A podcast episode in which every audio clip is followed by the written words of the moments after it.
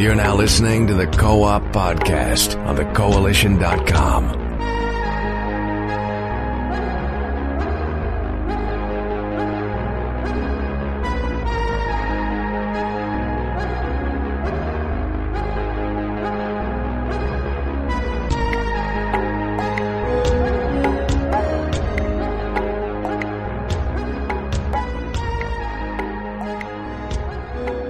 Good afternoon, ladies and gentlemen, and welcome to episode 255 of the Co op Podcast. I'm your host, Richard Billy Jr., and today I'm joined by Mr. Gary Ace Waby. How's it going, Gary? Hey, what's up, everyone? I'm doing good. Happy Sunday. How are you, Rich? Doing pretty good. And uh, yes, happy Sunday to everybody as well. Uh, we're also joined by Miss Dana Abercrombie. How's it going, Dana? Hey everyone! Yay! Sorry, I'm just dealing with bad technology. I'm, I'm, I'm very happy to be here. Sounds good. We understand technical issues. We've had quite a few, so Yeah, it's all good. everything's fine. Yes. So uh, we will not be joined by Mr. Lugo today, as well as Mr. Max Muller, because they have a couple other things that they have going on that they had to work on. But they will be back in the future for sure. You can uh, guarantee that. Um, but yes, as for this week in news, there's been quite a bit of things to talk about regarding all types of topics. So we have a lot to get into. But before we do that, obviously, we're going to let you all know what we have been playing. So, uh, Dana, do you want to go first and let us know what you've been playing? Um, sure. I have been finishing up on Incredibles 2. It's kind of boring. It's a little bit whack. It's not as great as I thought it would be. Um, I think that they could have been a bit enthus- um, a bit original with the game. You know, yes, I understand that it's based on the movies, but at the same time, the spirit of Legos is that they tend to go off on their own adventure. You know, be fun. Like if you was to look at the previous uh, Lego Dimensions, or if you was to look at the other Lego games, whose name is escaping me, they did one recently that included like all of the um the Mar- Marvels. It was sorry, it was um Marvel superheroes two and even one. You know how you go off on your own adventure and you do your own side thing and like there's a huge map and you're able to just interact with the world. It's not so much that you can do that here, so it's kind of like really unfortunate. But I've been finishing that and it's been okay, just a, a regular okay. And I did some Candy Crush along the way. I know people hate mobile, but crushing some candy and, and I'm looking forward to the New Japan Pro Wrestling game that's coming to mobile, which I know Richard hates because he hates mobile. Oh no, I, I I'm totally on board with mobile. So that's Adam, who you must have think uh, says he doesn't like mobile.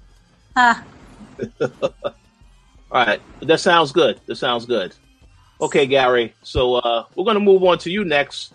How about you let us know what you have been playing, and also let us know what you think of this new Overwatch character.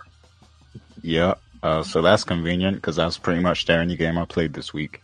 Um, is Overwatch, of course, and um, yeah. Uh, besides, I'll get to the new character in a sec, but they also reworked uh, one of the other characters, and they added a lot of new features to the game too. So um, Symmetra has been completely reworked, and she works differently. Uh, previously, she was kind of she was like a support character who built teleporters and shields and turrets and stuff, and she still kind of does that, but you can use her teleporter um, a lot more than you could before because before the teleporter was her ultimate ability, but now it's like a regular ability that, and it's on a timer now, um, so it, it can only be used a certain amount of time. Um, and they've given her like a new ultimate, which is a giant shield barrier that goes across the map, and nobody can shoot through it on the enemy team. So that's going to be a huge advantage, um, you know, to to people on on her team and everything. Uh, they've also added some new features like looking for group because there was a lot of complaints about the competitive mode because if you try to group up with friends and play, it would put you against harder, like higher ranked people because you were in a group because they wanted to ensure that it was fair and everything. But now they've added a looking for group, which um, essentially it is supposed to stop people from, or it's well not stop people from, but like it's supposed to um, help people who only like to play one character or one class because people see those kind of characters as a liability before because you know if you can only play one type of hero then it means you're you're unable to switch up when the situation demands it. But now with the looking for group ability you can say look i only want to play this support class and i only want to play this one character and it will match you with a group of people who are looking particularly for someone who plays that.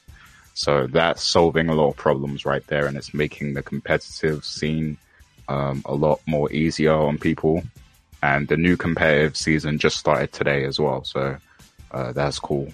Um, uh, hopefully, I'll get to play it at some point and see what rank I get when I when I go on there.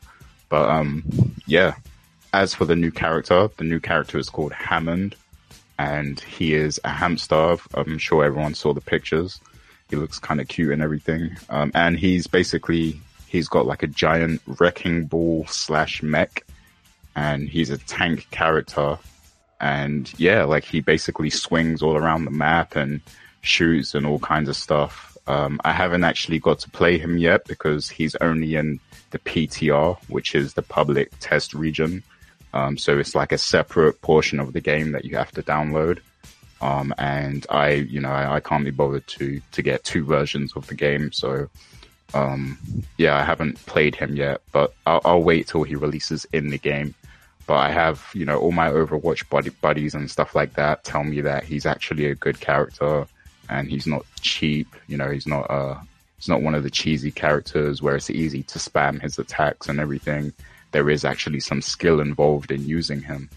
So that's pretty good because whenever there's a character like that that involves skill, is uh, everybody always wants to see what it's going to be like in Overwatch League when the pros finally play the character. So uh, that's what I'm waiting for. I'm waiting to see how it affects the pro scene and you know uh, the all the Overwatch League teams and everything. But um, yeah, seems like a cool character so far. Can't wait to play him. Um, but that that's pretty much it as far as what I played. That's cool. That sounds good. Um, yeah, I thought the character was interesting when I saw it. It's very, yeah, it made me laugh. So uh, I'm looking forward to seeing more uh, people playing as this character and what he can actually do in that the actual gameplay footage. But we'll see about that. yeah, some people were complaining because it's a hamster and they don't want to shoot it or something. well, well, I mean, he's in the wrecking ball machine though, right? So he can't get shot directly, correct? Well, yeah, I guess not. I guess not technically, but uh, he can he can be damaged. So. But they all, they already have a, a, giant talking gorilla in there as well, so which is Winston. So you know. Oh yeah, I remember and, that. I remember him from the uh, the little shorts they had, the cinematic short they had.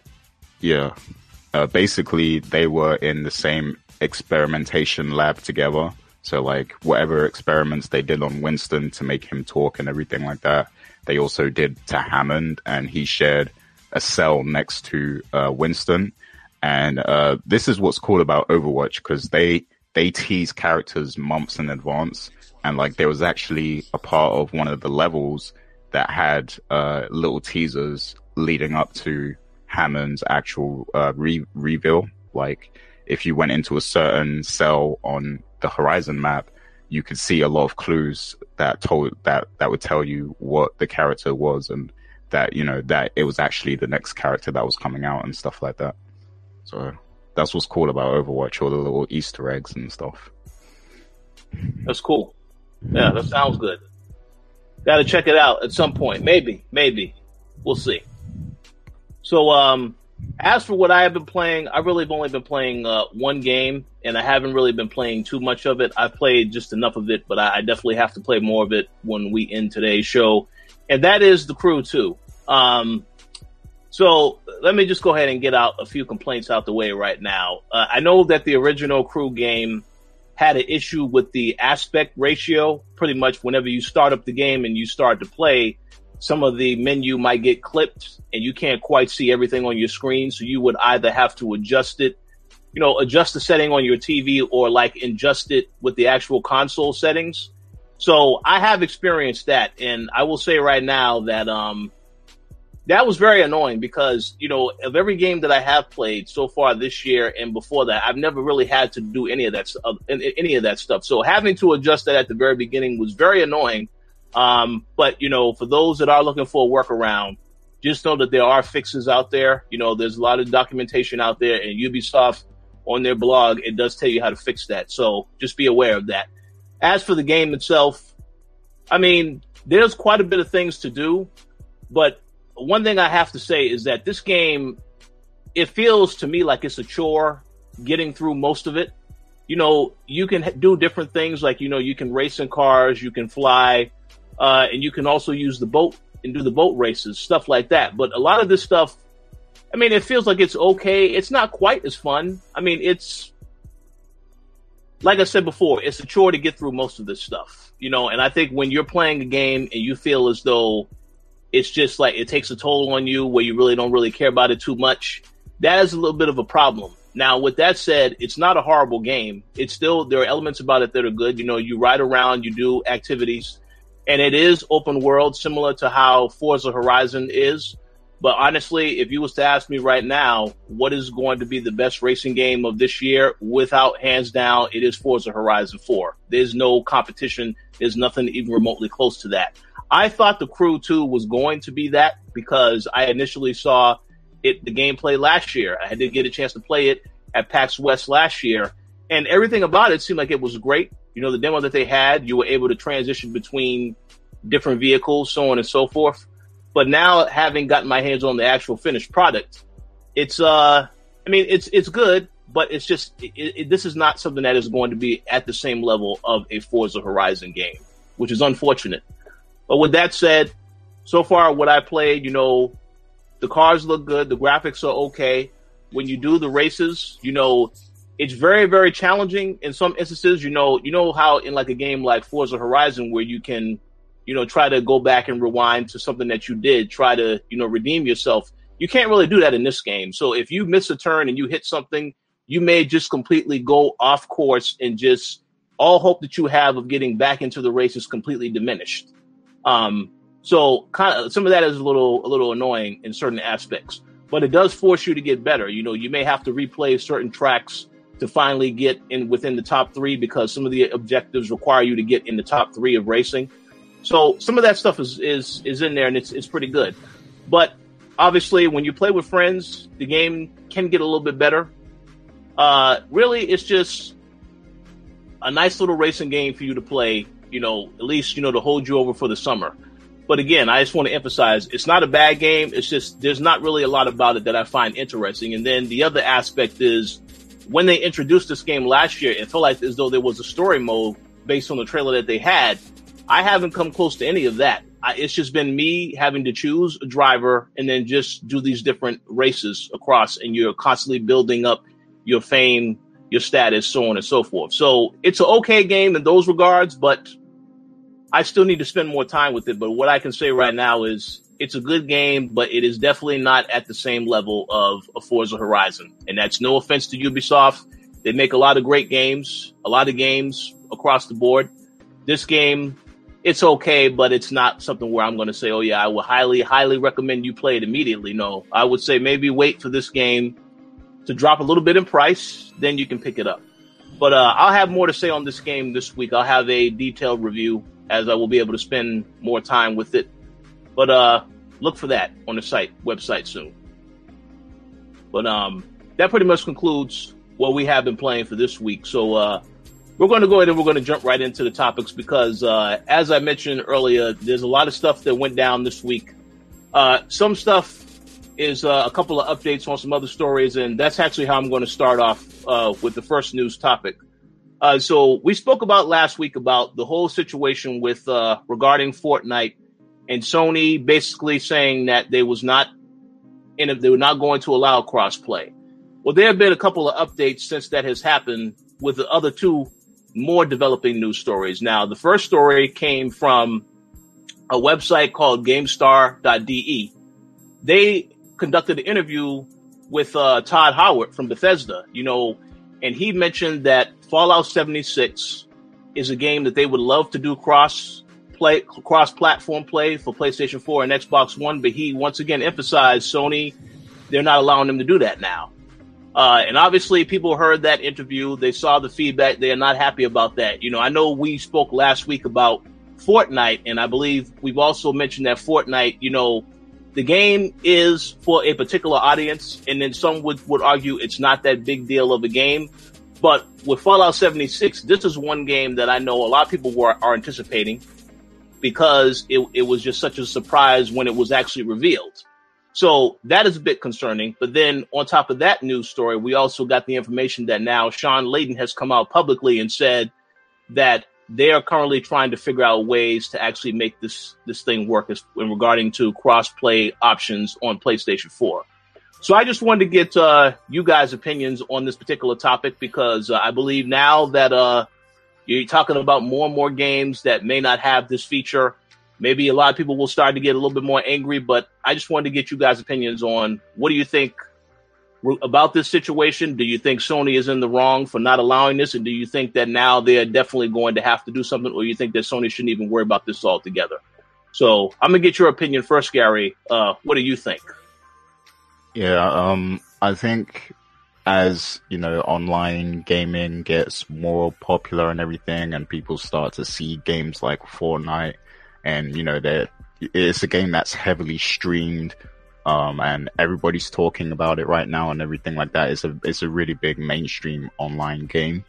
Um, so you know when games like that are just hugely popular, um, I think you, it, gets to a point in gaming where it's like people want to be able to play these games with their friends, regardless of what platform they're on. You know, like because you don't want to have to buy like a, a three hundred dollar system or something like that to play with a particular friend. You know, like you just want to be able to play it on what you're playing on and connect with all of your friends. So, um, this, you know, it, as this becomes the what's familiar to everyone, and and you know, you you already had Microsoft, Nintendo, uh, PC, of course, is an open platform. So like all these other companies are unifying and allowing crossplay to work and everything, and Sony is the only one that's not. So automatically, just it just makes them look like a bad guy. And we know Fallout 76 is is billed as a huge online experience, and um, I could see the benefit of you know having something like that be cross-platform. So yeah, I mean, if, if they're able to to make that cross-platform and have PlayStation people play with Xbox, I think that's awesome, to be honest with you, because I want to be able to play, you know, with my Xbox friends and stuff like that, you know, even though I don't have one. So, yeah, I mean, I, I think Sony should just do it because if they, the more they uh, come up with excuses or reasons not to do it, it's just going to make them look bad. And they're in a good position right now, you know, in terms of uh, being the top selling console and everything. So, they might as well just, you know, fall in line and change their rules and regulations and allow crossplay to work. Otherwise, it, it might end up costing them a lot of, you know, support in the industry in the long run. Yeah, I, I, absolutely agree with that. You made a lot of great points. And, and once again, I'm not trying to uh, say that Fortnite isn't a big game. Obviously, it's popular at the moment. But Fallout 76 this is going to be a major AAA game coming out later this year. So now that you have Todd Howard talking about this stuff, I think that really uh, makes this a bigger, bigger issue that definitely needs to be addressed at some point in the future. So hopefully Sony is going to do that. Uh, otherwise, they got to be prepared for whatever backlash they get as a result. But uh, we'll we'll see what happens. Uh, Dana, do you have uh, any thoughts on this particular situation? And do you want this game to be cross platform play with PlayStation 4 and Xbox One? Well, back in my day, in the 1800s, when we had games, we either had them on PlayStation or Xbox or Nintendo Game Boy. There was no such thing as a crossplay. If you want a crossplay, you buy it on that system. Um, no. Um, I'm so old. No. Here's they the thing. Game Boy in the 1800s. In the 1800s, it was the Game Boy, and then the 1900s was Game Boy Color. It was originally called Colored, but we couldn't call it Colored, so we had to call it just Color. But um, no. um, here's the thing. Right now, people are very angry. I want to see how angry they get and if it translates to dollars. And I don't know if they're trying to make sure that it doesn't affect the Fallout 76, um, with the purchasing and the sales with that. And so right now they're doing like a preemptive thing where they realize they did mess up, even though technically they didn't. It's their choice of whether or not they want to have crossplay or not. If you don't like it, then just don't support it and go and, you know, have just Xbox or play on just uh, Nintendo Switch, you know, but unless they really do see that they're going to lose money behind this, which is why we're getting the weird flippy floppy answers now, then just do it and don't do it for just this game. Make it crossplay for, you know, Fallout 76 that's coming out or any other big game that's going to come out. Um, hopefully then people will be happy. But here's the thing people are always going to find something to be upset about, no matter what. So if it's not this, remember last time it was the microtransactions. Remember now we're still getting microtransactions in games now, and that kind of seemed to die down with the anger. But if they just if they give in, do realize that they may have to give in to other more things.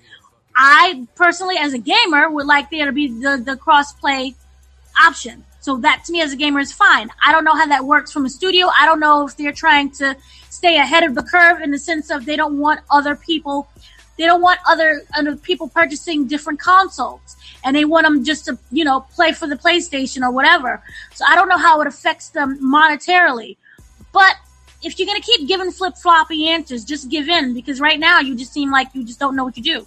You sound like someone who, who doesn't know how to stand their ground and and you're easy to be manipulated against. So if they're going to change, then change. That's good. But also realize there's going to be something else that people are going to complain about. Yes, very good points. I agree with everything you said, especially with the fact that people always complain about everything. Uh, go ahead, Gary. You're going to say something. Yeah, I, I agree with that. And because I, I, I can see it from Sony's side as well because if I was Sony, I would only want people to play within the, the PSN network and everything because you want as many people to buy the platform itself to play with each other. Like that's what you want as a business owner, you know? So I can see it from their side and why they wouldn't want crossplay. But I think this is a case where a game like Fortnite, you know, it's one of those things that kind of just transcends the business of gaming. Like it's so popular that the people who are playing it don't care about consoles and you know networks and all this stuff like they just want to be able to play the game together and if people are you know have played it on their playstation and now they want to play it on their switch they don't want to run into these issues where they can't transfer their account and all this stuff like so it's an issue that kind of transcends the business at that point because you have all these casuals wanting to do things and they're not finding it easy and that's the audience you really want to satisfy the, the casuals. So it's it's a case where Sony is at a lose lose, and they kind of just have to go with the flow because Fortnite is popular right now, and and Fallout um, 76 is going to be popular too.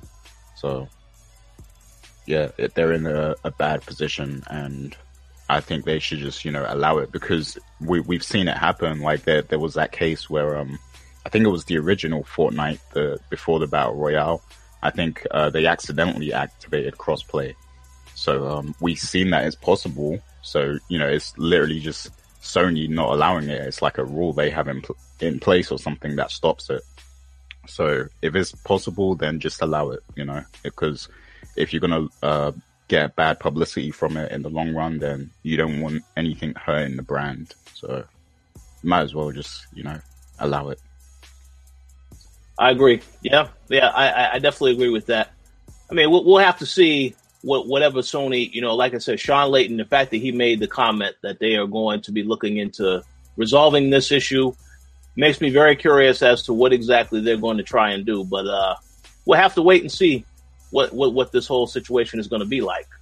Um, but I think Fallout 77, you know, the, the game is, a lot of people are, huge Fallout fans, that the game is still going to be bought, regardless of whether or not this particular issue gets resolved, because there are a lot of people that like Fallout, but uh, definitely need to think about this and moving forward.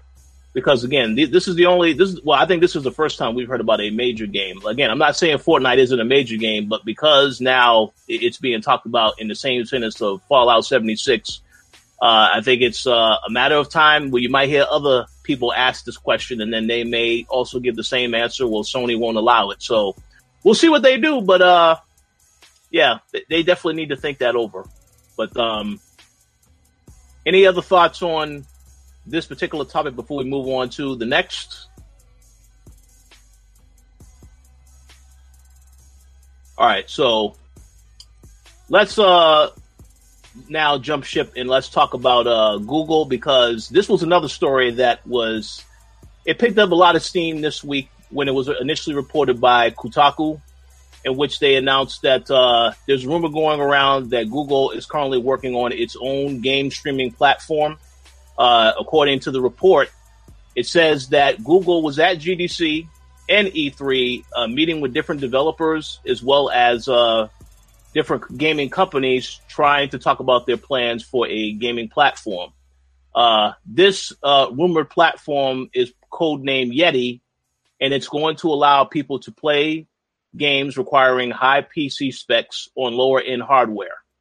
Uh, that's the only information we know about it so far. And again, this is a rumor, but I wanted to get uh, both of you guys' thoughts on, you know, what if Google was to enter the gaming market? Do you think uh, they can make a difference, or you think that this is something that, if they do enter this market, this may be like a little short-lived venture because they will be among others who are fully in this field, like uh, Sony and Microsoft.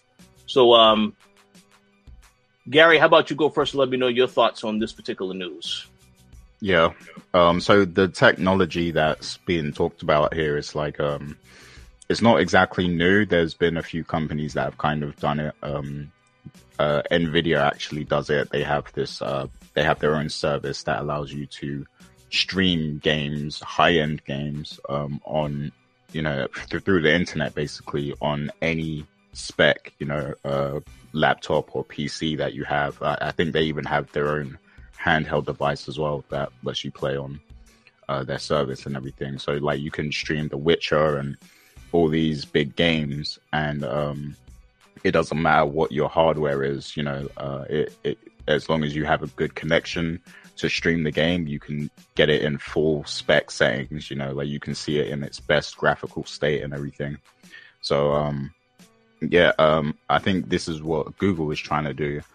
Um, and apparently there's going to be some sort of hardware attached to it as well. Um, so they they are going to be making their own hardware. Um, and whether it's going to, I think if they're doing this, it should be a handheld device similar to the Switch because I think that's if there's anything Google can do, it's selling another, a, you know, an alternate to the Switch, basically, where you can play all these high end, high spec, you know, highly visual video games on a handheld and carry it with you anywhere and stuff like that. The only problem is connections and how it deals with, you know, internet connection and stuff like that. Because um, if if it's all streaming and you're going to be ha- you're going to have to be connected at all times to, you know, continue your experience, then um, there's a lot of issues you can run into if you're going to places that have, um, you know, questionable internet connections and stuff like that. But, but yeah, um, my only thing is Google aren't the best at supporting their services that they bring out. Like they're they're known for bringing out different apps and services, and then they don't particularly like follow through with it. Like they don't pay attention to it. They don't nurture it. You know, they, they and after a few years, they just completely kill it off. Because look at Google Plus. Google Plus was supposed to like be the new Facebook. Uh, it was supposed to be like their social network. It was supposed to rival Facebook and everything, but it was it well i can't even say it was hot for a while because it really wasn't like nobody used google plus like and you you had a, an account on google plus by default essentially and people still didn't use it. So like that's the thing with google. They they launch all these different cool apps and things in the background but everybody just uses the search engine. You know that's all we want from google. Like we just want the search engine and the email email. That's literally all we want from google and I think that's the problem with them. Like people don't want all this other stuff. Um, I, I guess the phones are doing well, so that's something. Um, but yeah, people don't tend to want all this other stuff from Google. They're just the best search engine in the world, basically. You know, that's pretty much how people see them. So um, if they do enter the gaming market and you know uh, the the hardware is cool and everything, I really want to see them get behind it and put everything they have into it to you know make it something that somebody should people should own, You know, every gamer should own. Um, so I, I don't want them to just enter the game market and you know kind of test the waters and then leave a few years later. You know, I want it to be something solid. You know um, that's going to stick around. So uh, I wish them well with that, and I guess we'll we'll wait and see what, when the official announcement about it is made. Sounds good. Some very good thoughts. So I have a few things to say, but I'm going to go to Dana first. Uh, what are your thoughts on if Google was to make a gaming platform slash streaming service?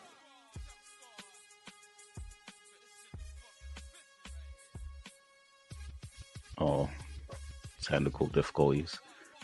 I guess Google didn't like my comments or something. Yeah. All right, well, let me go next before she, uh, while she works that out. Um, I agree with everything you said, Gary. Uh, and I, I, also believe that, uh, the whole issue with, you know, Google always releasing stuff and then never supporting it. That is why I don't think that this would be a good idea for them to even try and do this stuff if I can give an example of another company that tried to do this whole console thing, let's let's go ahead and let's talk about Valve with the Steam machines. I don't see those machines anywhere else. No, no more. So to me, it feels as though they have stopped supporting or even having that stuff out there in the open. Um, and they, I mean, it's just fully understood. They, they, they have Steam, so they should just focus primarily on that and make that all that they're focused on now. Obviously, they want to do the games now, so they're entering the game market again, which is great. But um, I'm not I'm not particularly um, I don't really have any faith that Google would do a good job with this particular thing. They would have to. I I, I would think that they should do something first to provide a goodwill to others to really convince them that they can actually enter this market. Uh, I mean, they have certain things that they've done a great job with, but gaming, this is a totally different situation entirely. So that's just my personal opinion on, on, on the matter. But yeah, any any any additional thoughts? Is Dana back? Uh, she she have to chime in later. Oh no, go ahead, yeah, Dana. I'm, I'm here. I completely missed the question. Everything has gone to poop. We're, we're talking about the Google platform. I was asking uh, if you think that this is a good venture for Google to try and make a gaming streaming platform, or are you against it? Yeah, I'm for it. There's nothing wrong with that, but you have to make sure that when you're coming, you're going to have something that people care about.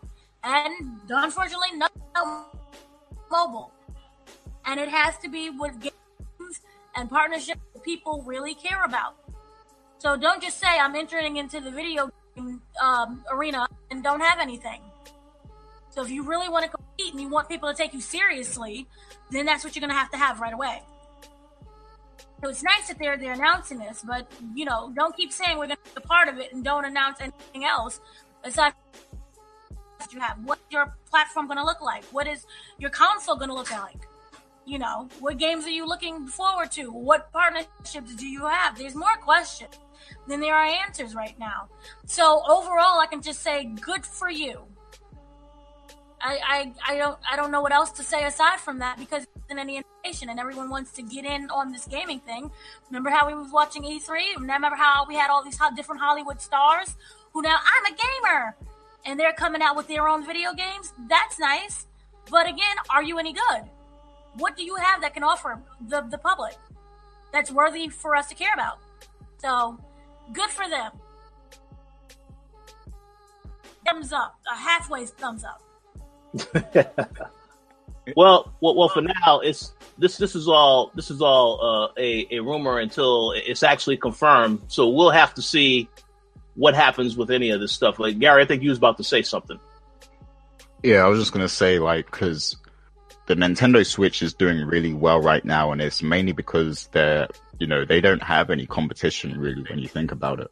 Because um, they're in a lane of their own. Because like people love the Switch because you can carry it with you and play on the go, and it's it's good quality gaming and everything. So if if Google makes this service thing a, a handheld thing that you can bring with you, they can seriously, you know, become a competitor to Nintendo. You know, um, so I mean, this, this is just all hypothetical. Um, and like you guys said, until we see it, we don't know. But I'm just thinking of things they could do here. And uh, to solve the problem of internet, they could even sell you like a, a 3G service because Google was actually doing um, internet service as well in America. I think they were doing like fiber optic internet or something like that. So there's a lot of things they can do with it. Yeah. Absolutely. And also, I don't like the name. I can't. Um, when do I understand? You're kind of breaking up. Say heavy, like these, like um, these really big games, without it take so much. You know, how much of stuff. So that theory, if that is and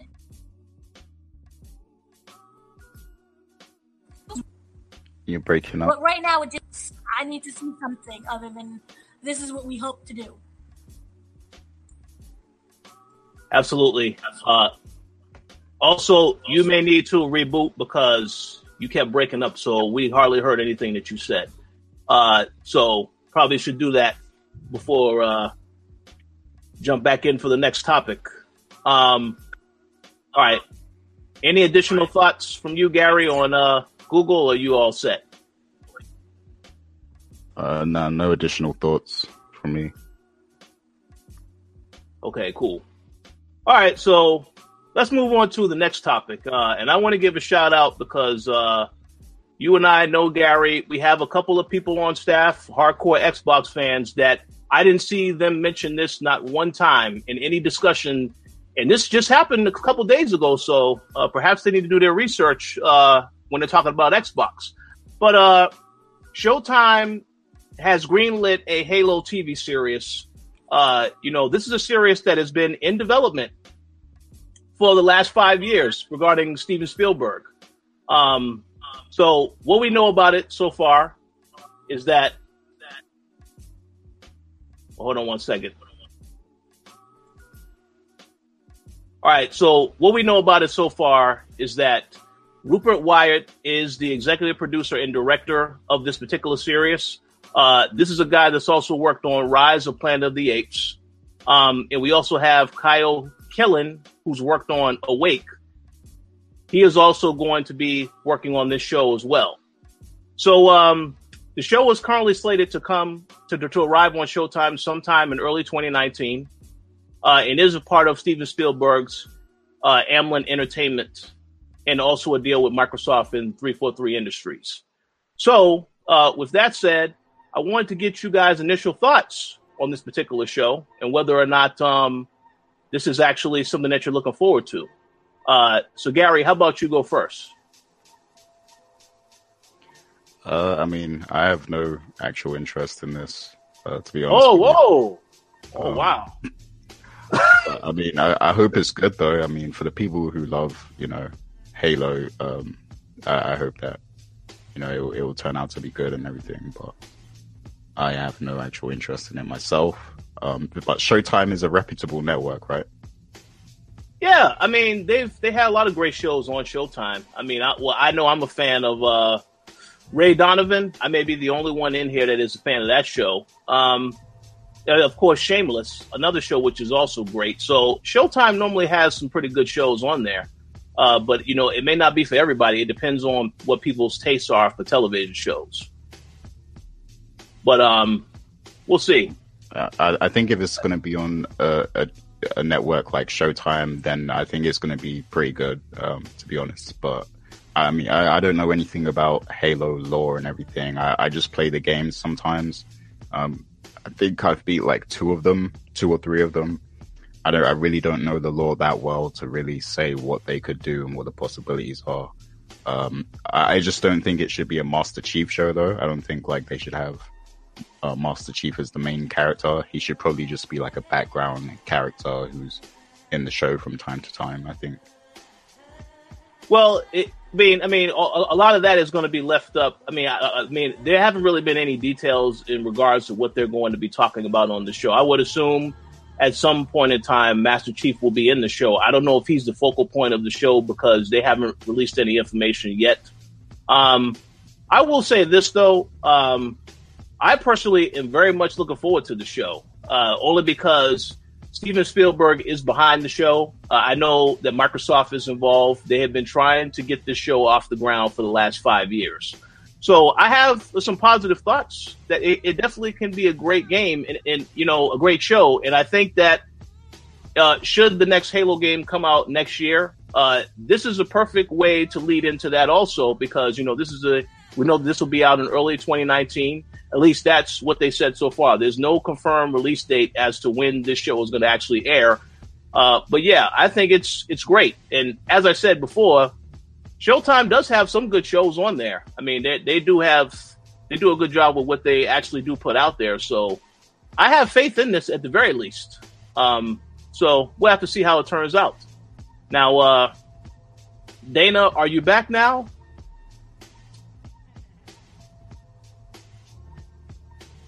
Uh, well, you you let us know when when when you are able to jump back in. But uh, yeah, I mean, I'm looking forward to the show. I have I have some faith in it at the very least because I know this has been a long project, and I think the long wait will definitely pay off.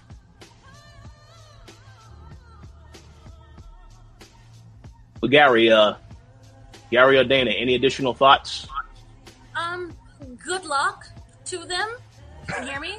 Yeah, we hear you. You can hear me now. I'm sorry. It's just I don't. It's really hot and everything just imploded.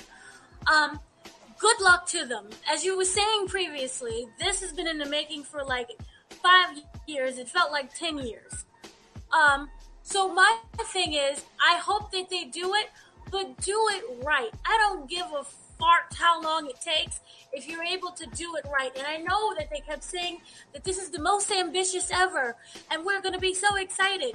And I know it goes into production in 2019. I don't know whether or not you said it because I couldn't hear anything because everything froze. Um, and that there's going to be 10 episodes. Okay, that's great. And I know that they also said that did you did you hear about the premise? I'm not sure if you read about that. If you if you stated it. Oh no, go ahead because I yeah go go ahead and let us know that. Show, the premise of the show is an epic 26th century conflict between humanity and the alien threat known as the, con- the Covenant. And while weaving in personal stories, action, and adventure. Okay, that sounds, that really right there doesn't really compel me that much. But um, I, I'm going to hope that it doesn't suck. And I know that the creator of Awake is overseeing as, as is overseeing the series and he's writing it as well. And I know that they're trying their best, but this has been a failed project on and off for, as you were saying, five years with multiple different people. We had Ridley Scott that was doing it. We had Peter Jackson, the director of Lord of the Rings, who was doing it. We had um, uh, Steven Spielberg was doing it. That doesn't really look too promising because for me, that they had a lot of budgetary issues and there was just a lot of technical issues with it. So hopefully, maybe with technology and I don't know, they can raise up more money that they need. I don't know how expensive the show is going to be. That's another thing. I don't know how expensive. I don't know where, where how it's going to stream. I know I don't think that it's going to be for TV, as in like you know basic TV or even cable. Maybe at most it'll be on like Showtime. I don't know. I don't know if it's going to a streaming service instead. I don't know if yeah. they're going to try to make try to make like a stream. You're right. So like a streaming service, that would be the best bet. Maybe Netflix because I know that they do have the most money. They're spending ridiculous amounts of money, and this is not going to be a show that you know you're going to spend like an average of three million a year. This is requires a lot of things. So hopefully, fingers crossed, if it works out. If it doesn't, then you just I, I see it probably not working out, not because I'm being negative, but because there's a lot of factors that goes into making this show. And then on top of that, you have to make sure that you have it right, that you're pleasing the fans in the sense of yes, you can do your own thing, but you have the basic groundwork. Don't do was, for example, remember M Night Shyamalan when he did the Last Airbender or Avatar? Remember Last Airbender? And remember they started making those unnecessarily ridiculous changes where they even changed the guy's name from Ong to Aang, and it was just ridiculous and stupid. Just if you're going to adapt this and make this into a TV series and you got your 10 episodes, just be uh, um, honor what the source material is. Don't go too ridiculous with it. Don't be, and they're saying they're over ambitious. I don't like that quote. You're saying this is the most ambitious TV series that you're ever that you're ever trying to do. That does not make me really happy because that means there's a lot of things that can come to fault. But if this works out, then a round of applause. I will watch this show. I will support this show. Gary and Richard and I will beg for the uh, pilot episode so that we can screen them in advance and write our reviews for it.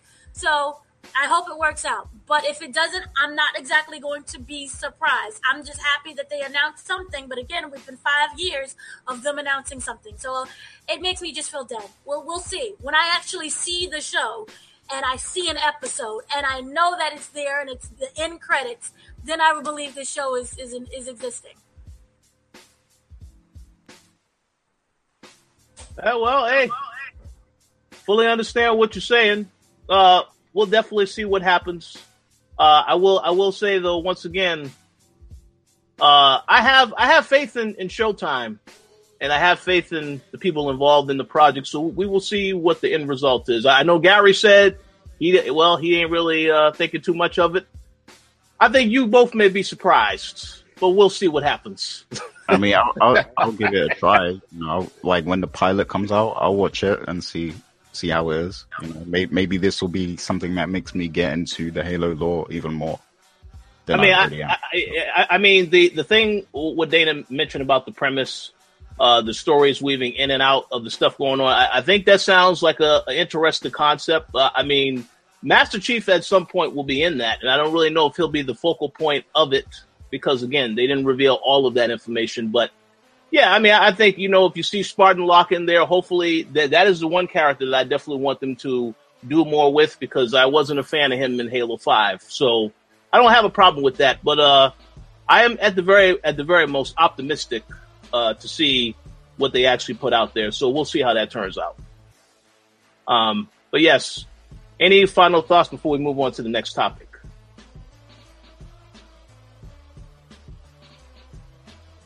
All right, so actually, uh, Dana, now the floor is yours for the uh, entertainment uh, portion of today's show.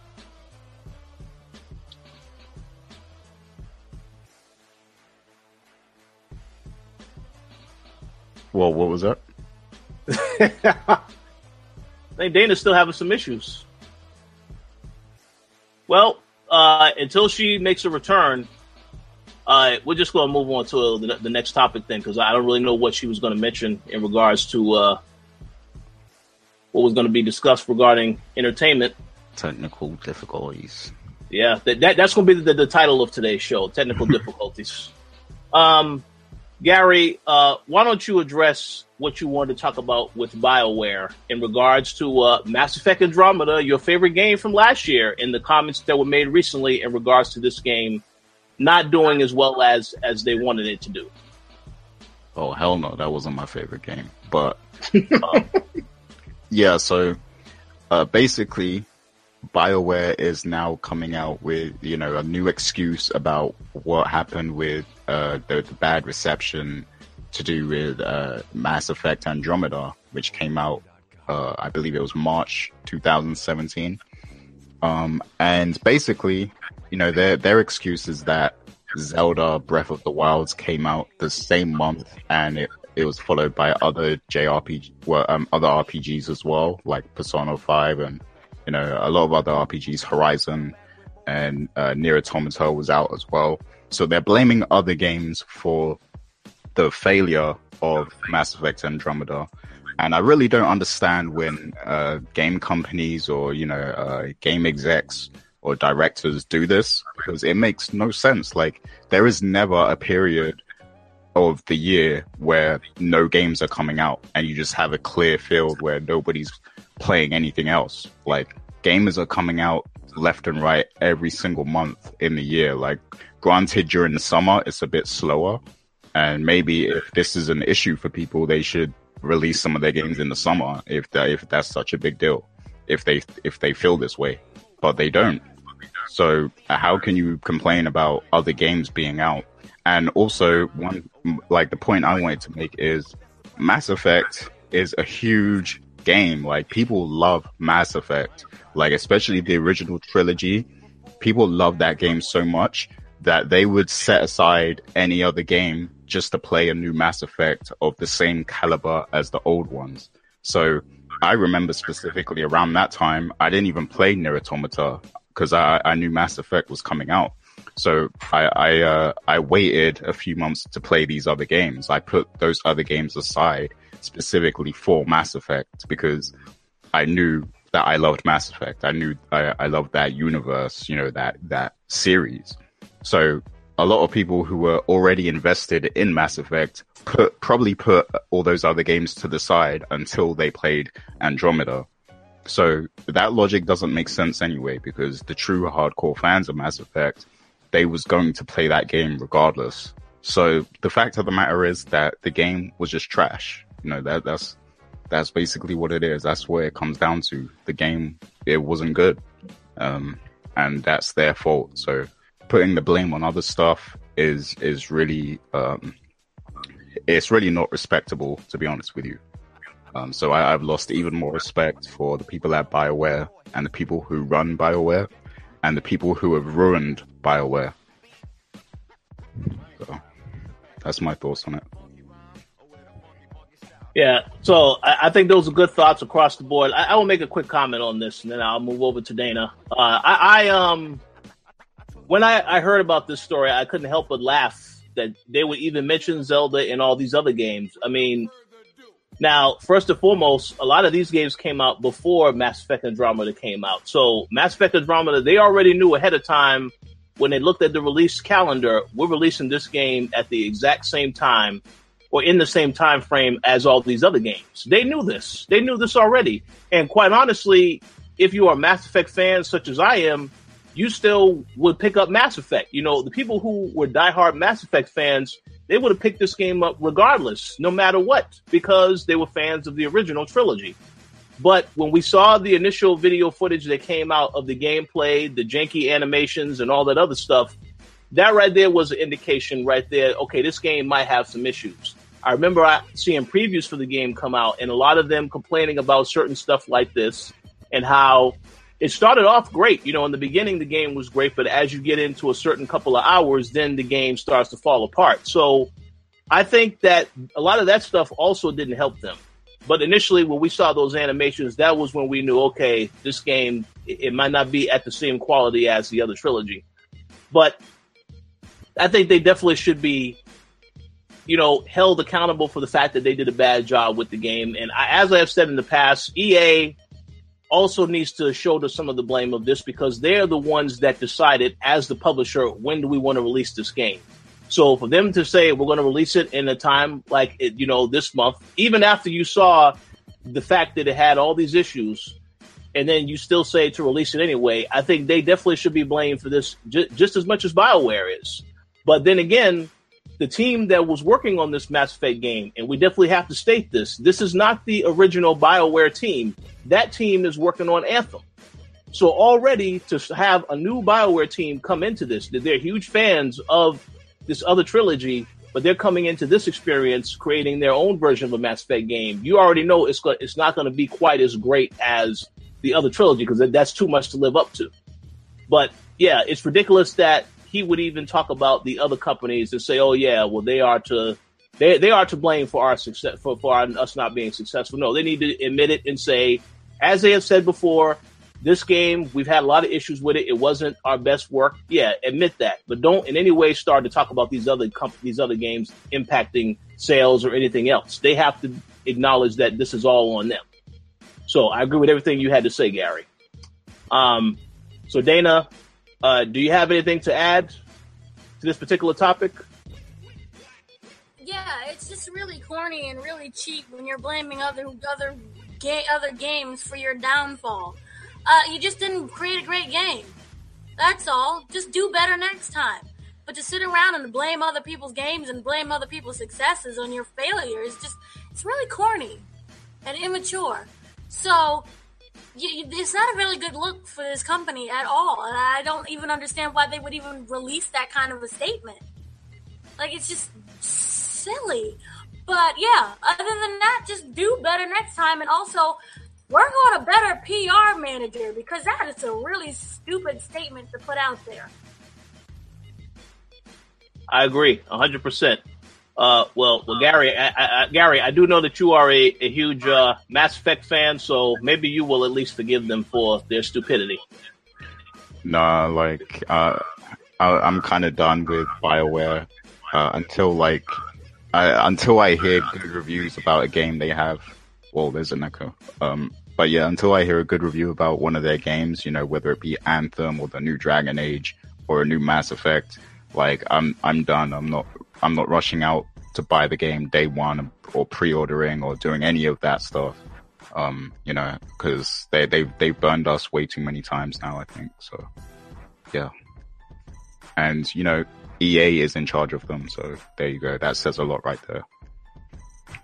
Well, you know, one thing I will say to close off this topic, uh, as I have said in the past, uh, I really, really hope that Anthem is is is successful, is is massive, is huge. Because if it is not, then you may be witnessing the end of Bioware next year.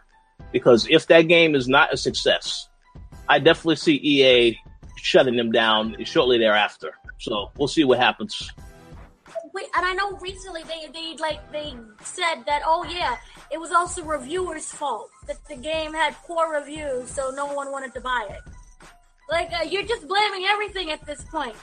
Um, first you say, "Oh, we don't need reviewers because it's the true fans who appreciate the game and love it," and then you blame reviewers for putting out a bad review by saying that those same people who you said can think for their own self and get the game didn't get the game because they based their thoughts on reviewers.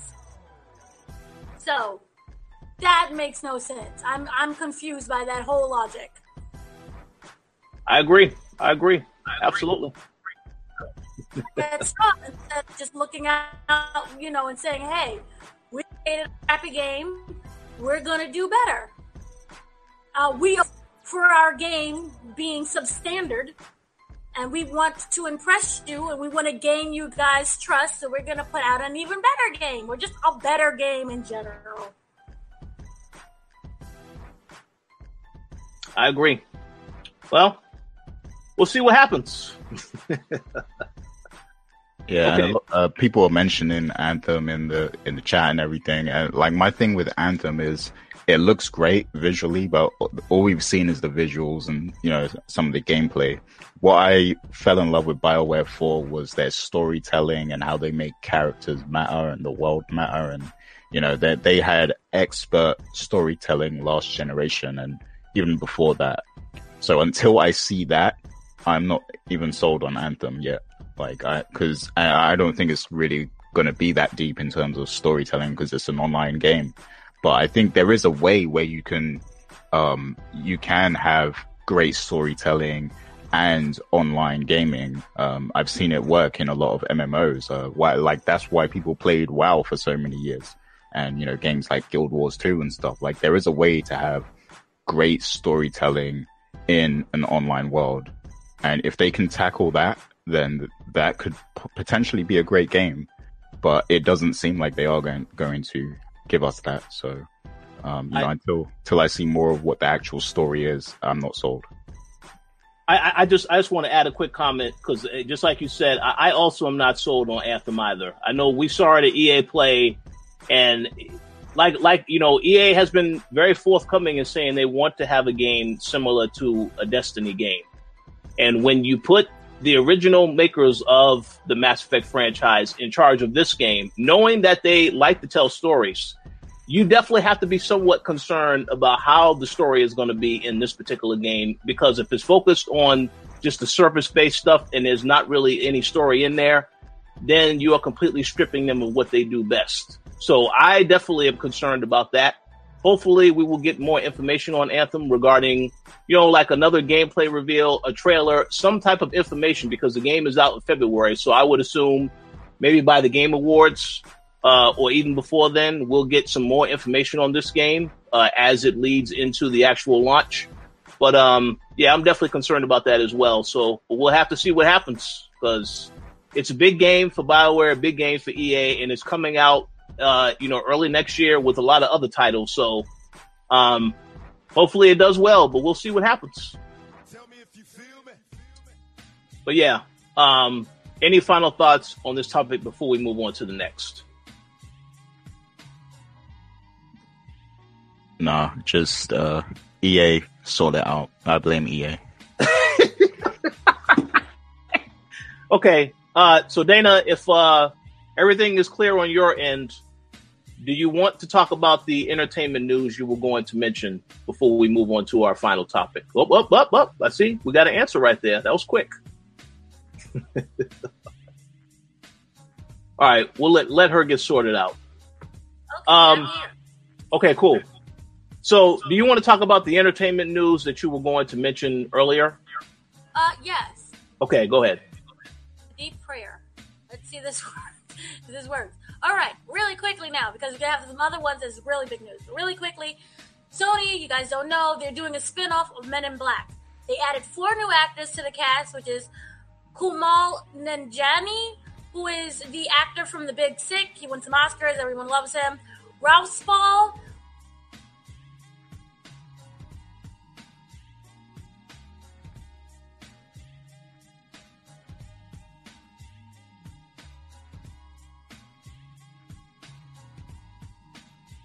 I think Men in Black said, "Hold up."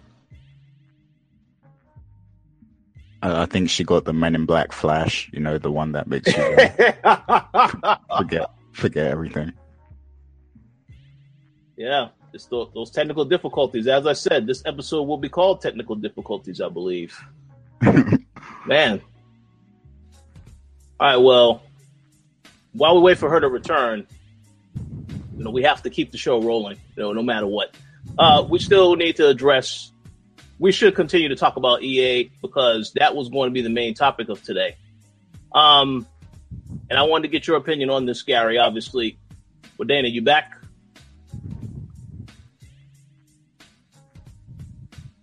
Yeah, let us know when you're back. Let's address this uh, Amy Hennig story because um, this is obviously was going to be the main topic for today.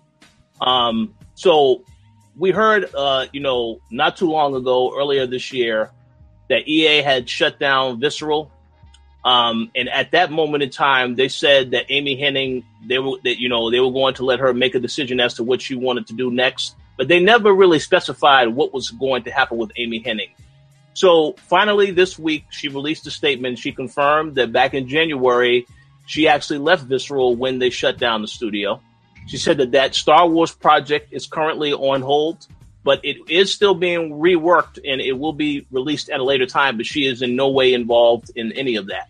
She actually now is starting up an indie game studio focused primarily on VR games. So now that we know this information regarding what she's doing now and what's going on with EA, I want to start with you, Gary, and get your opinions on how EA handled this situation um, and whether or not you think Amy Hennig is going to have some success with this new venture. So the floor is yours. Um, yeah, I, think so because I, I don't know what it is with Amy Hennig. Now, I don't think all this. It, it obviously it's not her fault, uh, but she it does seem like she's kind of cursed or I don't know, like something is reoccurring because first she had the issue at Naughty Dog, whatever happened there, and now she's come to EA, and you know now it's like all this controversy again and stuff. So I don't know what's going on, but I, I think if she's in charge of her own studio, I think that's really the way for her to really get her vision seen all the way through, like she uh, like she wants to. So um, yeah, I, I think this is a, probably a, the best move for her, considering what's happened in the past. Um, you know, for her to move on and do her own thing. And uh, VR is, um, uh, it's like a, it's an industry in itself that still needs to be fully tackled. And I think her visions might go down well. Um, you know, in that I think she could do a lot there. There's a lot of room for growth for her and a lot of room for success. So that might be good for her. So in terms of the Star Wars game, um, it, I, I, I don't trust EA with Star Wars properties anymore. Um, it, it, seems like there's just always something going on. Like they messed up Battlefront 2. Uh, people weren't even really happy with the first Battlefront that came out a few years ago. Um, and, uh, I, I just don't like, I don't trust them to, to do anything good with what Amy Hennig created. And I think they're going to completely change that vision uh, I think there was already a story about that. Like, uh, I think they wanted to go in a different direction to what Amy Hennig was planning in the first place. Um, and also, uh, Illustrated DEO in the comments, he, he actually asked if, uh, cause Respawn are working on a Star Wars game and he's asking, is Respawn taking over the Amy Hennig game? Um, and as for that, I'm, I'm not so sure. I think it, it's possible it could be a different game because I remember hearing, I think it was last year, there was a news story that came out that they were working on a completely different Star Wars game. So essentially three different Star Wars properties, Battlefront, the Amy, the Amy Hennig game and the Respawn game. Um, so I'm not sure if that's actually the same one. Um, maybe they'll merge them. I don't know, but uh, I, it seems like there's too much going on. I, I, think EA has control of too much right now. I think what Disney should have done is split the properties. They should have um, allowed a different studio to do one thing, and you know EA can do Battlefront games, or you know like they should have spread out a little bit, or just given it to another company completely, because uh, it's just too much chaos going on at the moment, and I don't think we're going to see a good Star Wars game anytime soon, to be honest, the way things are looking. So that, that's my thoughts on the whole thing. Yeah, I, just wanted to respond really quick to what uh, Illustrated DEO said. Yeah, uh, this is a different, it definitely is a different Star Wars game. Um, I don't really know what is going to happen with this other game that was that, that was shelved or put on hold. I don't know when it's going to be coming out, but I do know it Respawn when they made that announcement at the EA Play event this year, they had said they have a new Star Wars game that's dropping next year. So it's a totally different game. This is is not the same game, but but yeah, I do agree with what you said, Gary. Uh, EA definitely. I, I, I think that they now have set themselves up on a on a very bad track record with this relationship with Star with uh you know with Star Wars because look at what happened with Battlefront 2. That was a disaster, and now you have this thing with the Amy Hennig situation. So it, we have to see what happened with this respawn game. Hopefully, this game doesn't have any issues, but uh, this is not a, not a good look for EA. Well, go, go ahead, Dana. No, um, I was gonna just basically say the same thing as everybody else. This really isn't a very good look for it, and you know, the, the what was originally planned is now going to just be ruined and it's going to probably just be a shell of itself. I do hope that they eventually do use her original vision and, and that they incorporate her. But right now, I just don't know, and it's not looking very trustworthy. It's not a very trustworthy franchise. Every game that they seem to put out seems to be not that great. It seems to be kind of subpar. And remember that they announced that it was a random weird with the new Star Wars game. So I wait and see and just hope for the best. But right now, it's just uh, that's literally my answer is uh. Yeah, we'll yeah we'll see what happens. Um, as for Amy Hennig, I, I, I do hope that she has success in this other venture. I, I, I do know that there are a lot of people. Well, there are some people out there that think that VR gaming is is still a fad. It's not really. It's it's dying to a certain extent. I, I disagree with that because we saw a lot of great VR games at PSX last year, and then this year at E3 there was also some great VR games. So I think that there's still an audience for it. It may not be like a huge audience, depending on, but I still feel like with Amy Hennig, I still will be very curious to see what she can create because she did a great job with Uncharted. Um, but I mean, we have to wait and see. Uh, from all indication of what she said, this is that that is. I mean, she just formed the studio. It's still working on it, so this is nothing that's going to be coming anytime soon. Um, definitely by next generation, I would assume, but we'll have to wait and see how that goes. And can I just say something really quickly about VR, VR gaming? The thing is, is that with technology, new technology that is introduced, it it'll take a little while for people to jump on that bandwagon. You're not going to jump up and say, "Here's are!" and then the next day, you know, you have 20 million sales or whatever. Technology is one of those weird things that we first introduce it, we're really precautious about it, and then slowly, you know, maybe even through years or so, everyone gets new to gets used to it, and then after a while, it's like, "Oh yeah, remember that." And that goes for anything. When they first introduced television, people was like, "Oh no, TV, this foreign thing, we don't want it." Now everyone has a television. Internet. When they first introduced internet, you can go and Google it. And when they, they was doing the announcement for the internet service, and people was like, "What's an internet? I don't like this. This is weird technology." So yeah, that's what it is. It's just technology takes a while for people to get used to it. And so I don't see the success of VR right now, but I do see it in the future. I say give it a good 10 years and everyone's going to be like, hey, did you get that VR game? That VR game? You don't even have to say VR game anymore. You just say game and everybody just knows. Like it will be that popular. So just give it time. And I do wish her success. Absolutely. So we'll see what happens.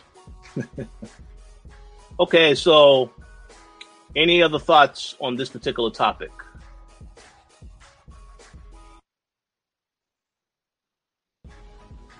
All right, so I, I just, uh, I mean, we probably had this conversation before, but I, I just want a different company to handle Star Wars completely.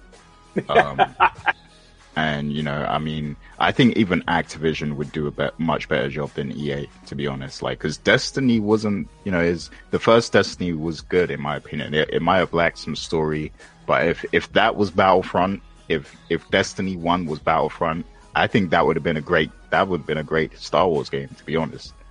Um, so I, I think Activision would do a, a, lot more justice with Star Wars, even Ubisoft. Um, and yeah, yeah, I don't know. I, I think one of those two companies would do a better job with Star Wars. But what do you guys think? Yeah, um, Activision, yeah, I agree. I, I, I, mean, Destiny has gotten criticisms only because of the content, you know, because of the type of game that it is, and the fact that they all they want it to be something that you always come back to. Uh, I know a lot of people criticize, uh, you know, Bungie and Activision heavily for that. Yet those people are now very much looking forward to the expansion pack, Forsaken, that's coming out in September. So I think all of that is, you know, because there's so many things that they're trying to change to make the game appealing. But yeah, I think Activision, if they got a hold to that license, they probably can do a, a much better job with whatever Star Wars game they release. Uh, Ubisoft, yeah, Ubisoft, it, it all depends on whatever Ubisoft is doing. We know Ubisoft has a renewed relationship with Nintendo now. So, um, they, they, they are certainly proven to be a very good partner for Nintendo right now.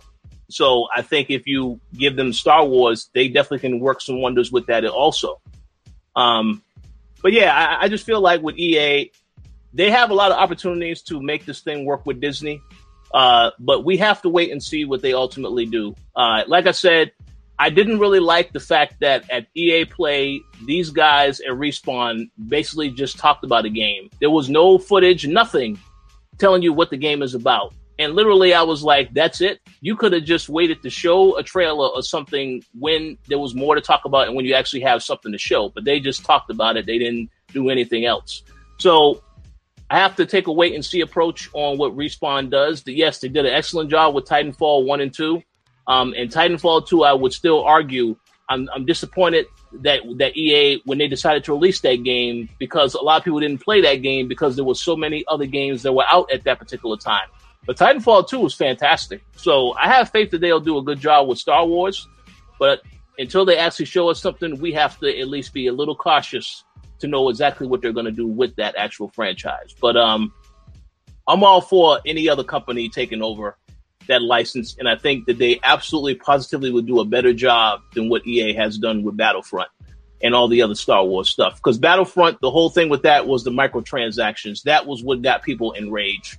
Um, but we'll have to wait and see what happens with Respawn and their whole take on the Star Wars stuff because they can still do a good job, but it depends on what they actually have to show us the next time they talk about this game. I, I just hope it's not like a Titanfall 2.0 with, with a Star Wars with a Star Wars skin on it. Oh yeah, hey, listen, a lot of people may may enjoy that. You know, some people may enjoy that, especially Titanfall fans. You know, I'm assuming. we'll see, but yeah, no, it, it, should be something original. I mean, they they did make mention of you know it's about Jedi, so on and so forth when they spoke about it. But again, there was nothing to show, so I literally did not care whatsoever because there wasn't anything to show. But they have to show this stuff in order to get me excited, and I'm pretty sure a lot of other people feel the same way. But we'll see. We'll see what they do. Indeed. Yes. So, uh, any final thoughts on this topic before we uh, get ready to wrap up the show? Uh, Dana, is your uh, connection uh, okay now?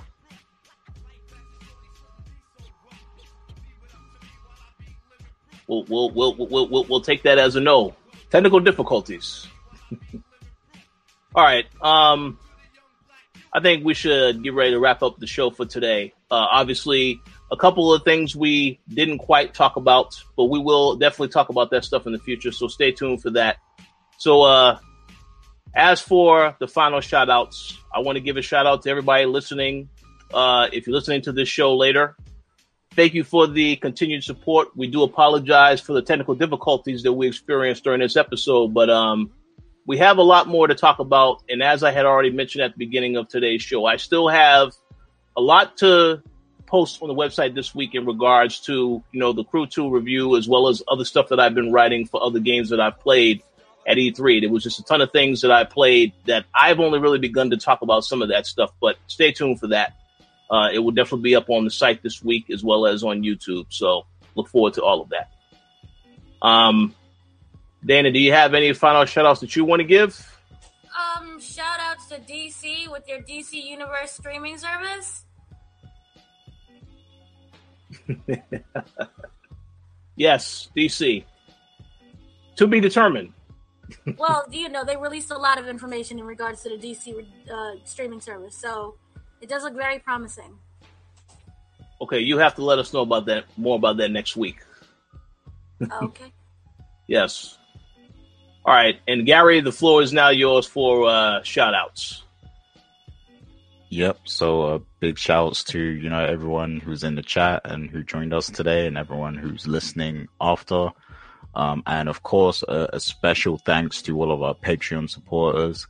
That's M. Collins, Sean Gority, Stephen Ferron, Mauricio Aguilar, Himdil, Fergus Mills, Miguel, and Antonio Rogers. Uh, we appreciate all of you guys. Um, and also the Powercast is returning tonight as well. So, uh, you know, by the time, if you're listening to this after, the show should actually already be up. Um, so if you do watch Power, that's something extra to look out for. Um, so yeah, we, are giving you a lot of content right now, man. There's the WrestleCast, there's the co-op, there's the Powercast.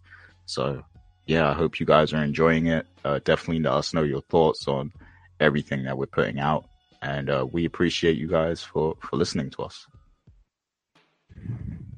Absolutely. Uh, I will give a teaser as well that there will be something else that's also going to be coming this week. Uh, stay tuned for that on YouTube. It's going to be a very interesting uh, little show put being put together. But um, that's it for this week. Thank you all for your continued support, and we will talk to you all next week. Peace.